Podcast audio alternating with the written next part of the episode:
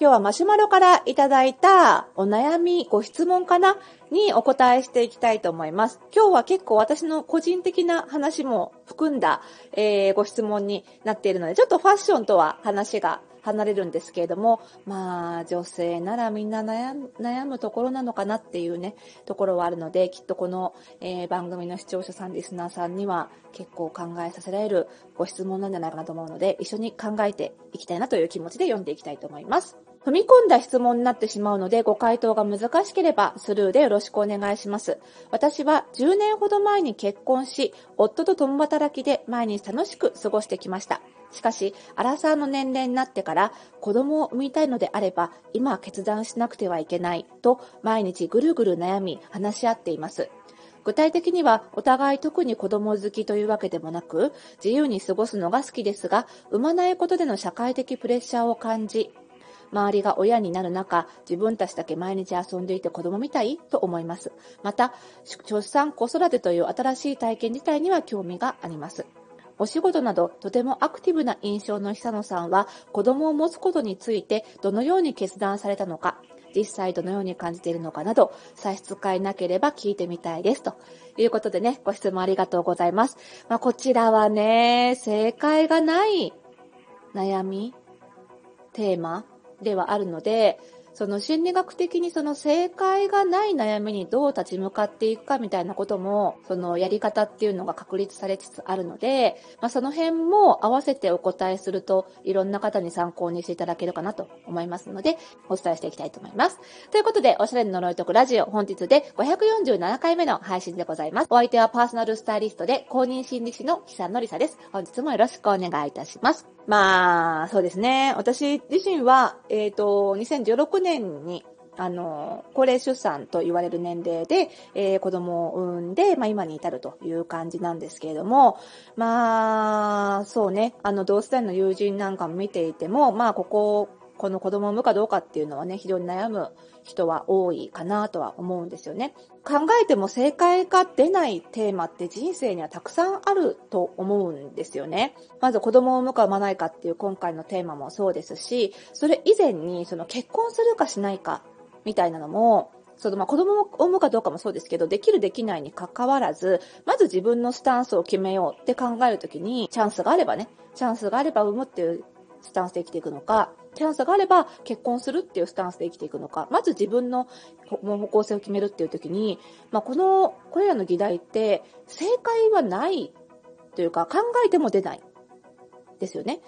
だし、まあ、ビジネスでも、その転職するかどうかとか、まあ、起業するかどうかみたいな悩みには私はね、日々、あの、スクールで向き合っている、寄り添っている立場ですけれども、まあ、それなんかも正解はないんですよね。で、例えば、なんか、車の運転するときの目的地設定とかって考えると、それは正解があるじゃないですか。ね。例えば、その、なんだ、目的設定するときに、その高速乗ったら時間は早いけどお金かかるな。下道で行ったら、あの、時間はかかるけどお金かかんないな、みたいな、その時間、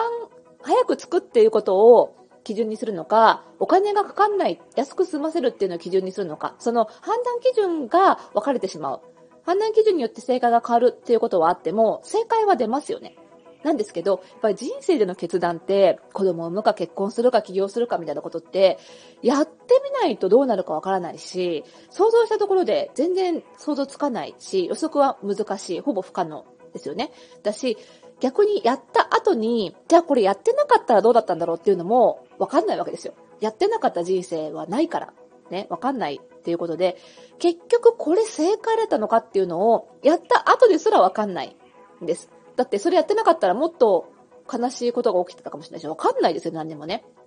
なので、後から振り返ったところで、結局正解だったのかどうかも全然わかんないっていうね、そういうなんか分かれ道みたいなのが人生には非常に多いと思うんですけど、私は心理カウンセラーでもあるので、心理カウンセリングでのテーマって、こういうその正解がない決断悩みがテーマになることもすごく多いんですけど、やっぱりね、こういう正解がない決断が苦手な人っていうのが多いし、増えてる印象は実際にあります。これ何かっていうとやっぱり、その、失敗したくないっで、失敗したらリカバリーできないんじゃないか、みたいな風潮もあったり、まあ、不景気っていうのもあるのかな？不景気でその仕事関係で失敗しちゃってリカバリーが難しいと、他のジャンルにおいても人生のリカバリーって難しいんじゃないかって思っちゃったり、なんか正解があるんじゃないか。なんか SNS とかさ、YouTube とか私も発信してて言うのなんですけど、YouTube とかだと、これが正解みたいな情報が多いじゃないですか。だから人生全般に正解不正解あるんじゃないかっていう風な、こう、なんとなく無意識に刷り込まれちゃう人も多いんだと思うんですよね。だから、その正解がない決断に対して、正解は考えれば出るんじゃないかみたいなことでぐるぐる考えちゃうっていう人がすごく増えてるなっていう印象はあります。じゃあこのせ、こういう正解がない決断どう決めていくか。まあ、心理学的に考えると、コツというか、やり方が2種類あります。なんで、これをね、あの、カウンセリングの場面では一緒に練習していって、考えていくっていうことが多いんですけど、このコツ2つ。1つ目は、今に集中する。2つ目は、感情で決める。この2つです。まず1つ目からね、説明していくと、これで心理学で言うと、マインドフルネスっていう考え方とか、まあ、やり方につながっていくんですけれども、考えるときに、今ここだけに集中するということ。つまり、先のことを考えても、わかんないんですよ。わかんない。で、不安とかっていう感情って、先のことを考えることから来るので、今ここのことしか私たちはわからないです。今ここのことにしかわからないから、もし判断基準にするなら今ここしかないんですよね。だから今現在自分はどう思うかだけを考える。将来こうなるんじゃないかな、こういうこともあるんじゃないかなっていうことは考えても、まあ正直無駄。どうなるかわかんないからね。なので考えない。だから今のことだけを考えて決めるというのが、この今に集中するということです。二つ目の秘訣としては、まあ理屈で正解が出せる問題じゃないから悩んでいるので、理屈で考えない。っていうことです。理屈で考えるから正解があるんじゃないかって思っちゃうんですよね。じゃなくて、感情で決める。自分がどっちに感情を動かされるか、どっちが楽しい感じがするか、まあ、単純にやりたいかどうかで決めるってことです。気持ちで決めるってことなんですね。ただ、そのね、常に理屈で考えてきた、リズムで考えてきた、正解は何かって頭で考えてきた人は、このね、感情で決めるっていうことに慣れてないです。感情はその自分で感じようとして使ってこないと出てこなくなるものなんですね。なので、常にずっと人生をリズムで考えてきた人は、もはや感情っていうのが出てこなくなってくる。自分がどうしたいかがわかんなくなっちゃうんですね。なので、どうしたいかっていうのを再び感じられるようになる練習をしていかなきゃいけないってこともかなりよくあります。で、これはね、あの、心理学で言うと、フォーカシングっていうような、あの、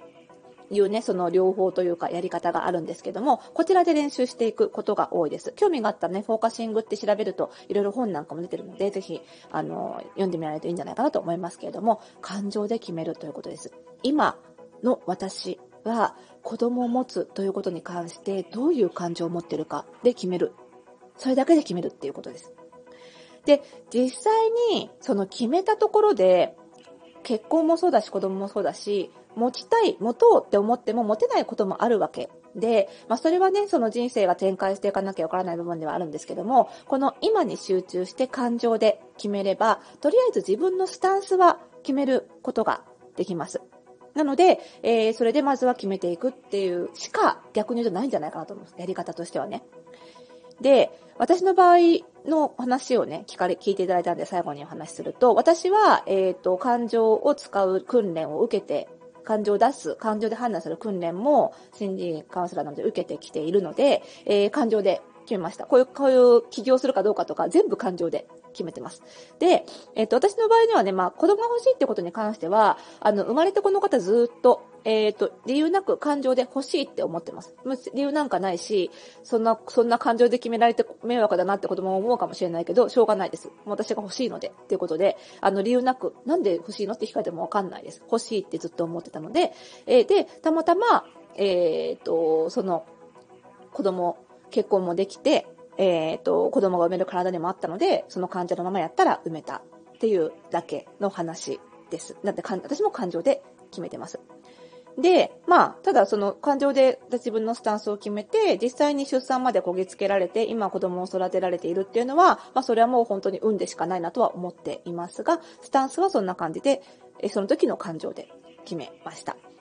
まあね、ただ、やっぱりその時期、いつじゃあ産む準備をするのかとか、産むとしたらいつなのかっていうのは正直迷っちゃったんですよね。仕事のこともあったので。なので、やっぱりタイムリミットが人間の女性の体にはあるので、それに背中を押されるように、あの、ギリギリの高齢出産で産んだっていうところが、あの、正直なところとしてはあります。ただまあリミットがあったからこそ踏ん切れたのかなっていうところもありますかね。はい。で、その結果、今はもちろん後悔してないです。自分の感情に、その時の感情、そう思っちゃったんだからしょうがないなぐらいでしか思ってないので、後悔してないし、あの、大変なことももちろんあるけど、別に子供を産まなくたって大変なことたくさんあったと思うので、まあ、大変なことを一つ一つクリアしていくだけだなって思ってます。ただ、その子供がいなかったとしても楽しい人生だっただろうなというふうには思います。もう決して自分では味わえない人生だけど、あの子供がいなくてもきっと楽しく生きてきただろうなというふうには思うので、あの、そういうことで言うと究極的にはどっちでもよかったのかなっていう気もしますが、まずその時に私は子供が欲しいと思ったので産んだということですかね。で、まあ、厄介なことはあるんですよ。何を選んでも。でもそれはどんな人生選んでも一緒だなと私は思っているので、で、まあ私はこの人生を選んでしまったので、もう子供がいない人生は歩めなくなっちゃったんですよね。だからそういう意味では余談ですけど、その心理カウンセラーとかパーソナルスタイリングやってると、すごくその方の人生の話を深く聞いて、まあ、ある種一緒に、一緒にちょっとね、一部分にしか過ぎないかもしれないですけど、一緒に歩かせてもらうことができるんですよね。それは私の歩めなかった人生をちょっとだけ垣間見せてもらってる感じになるので、あの、仕事の私のやりがいはそこにもあるのかなと。やっぱり選ばなかった人生ってちょっと気になるので、あの、そういう意味で選ばなかった人生に寄り添える自分じゃない人の人生をちょっとだけ一緒に生きられるような気がするっていうのは、今の私の仕事の私がすごく好きだなって思うところでもあるなというふうに思います。どんな選択でも成功にしようと思えばできるんじゃないかなと私は思っていますが、質問者さんはどうですかね？はい。ぜひまた考えたことあればお聞かせいただけると嬉しいです。ということで次回の配信でまたお会いしましょう。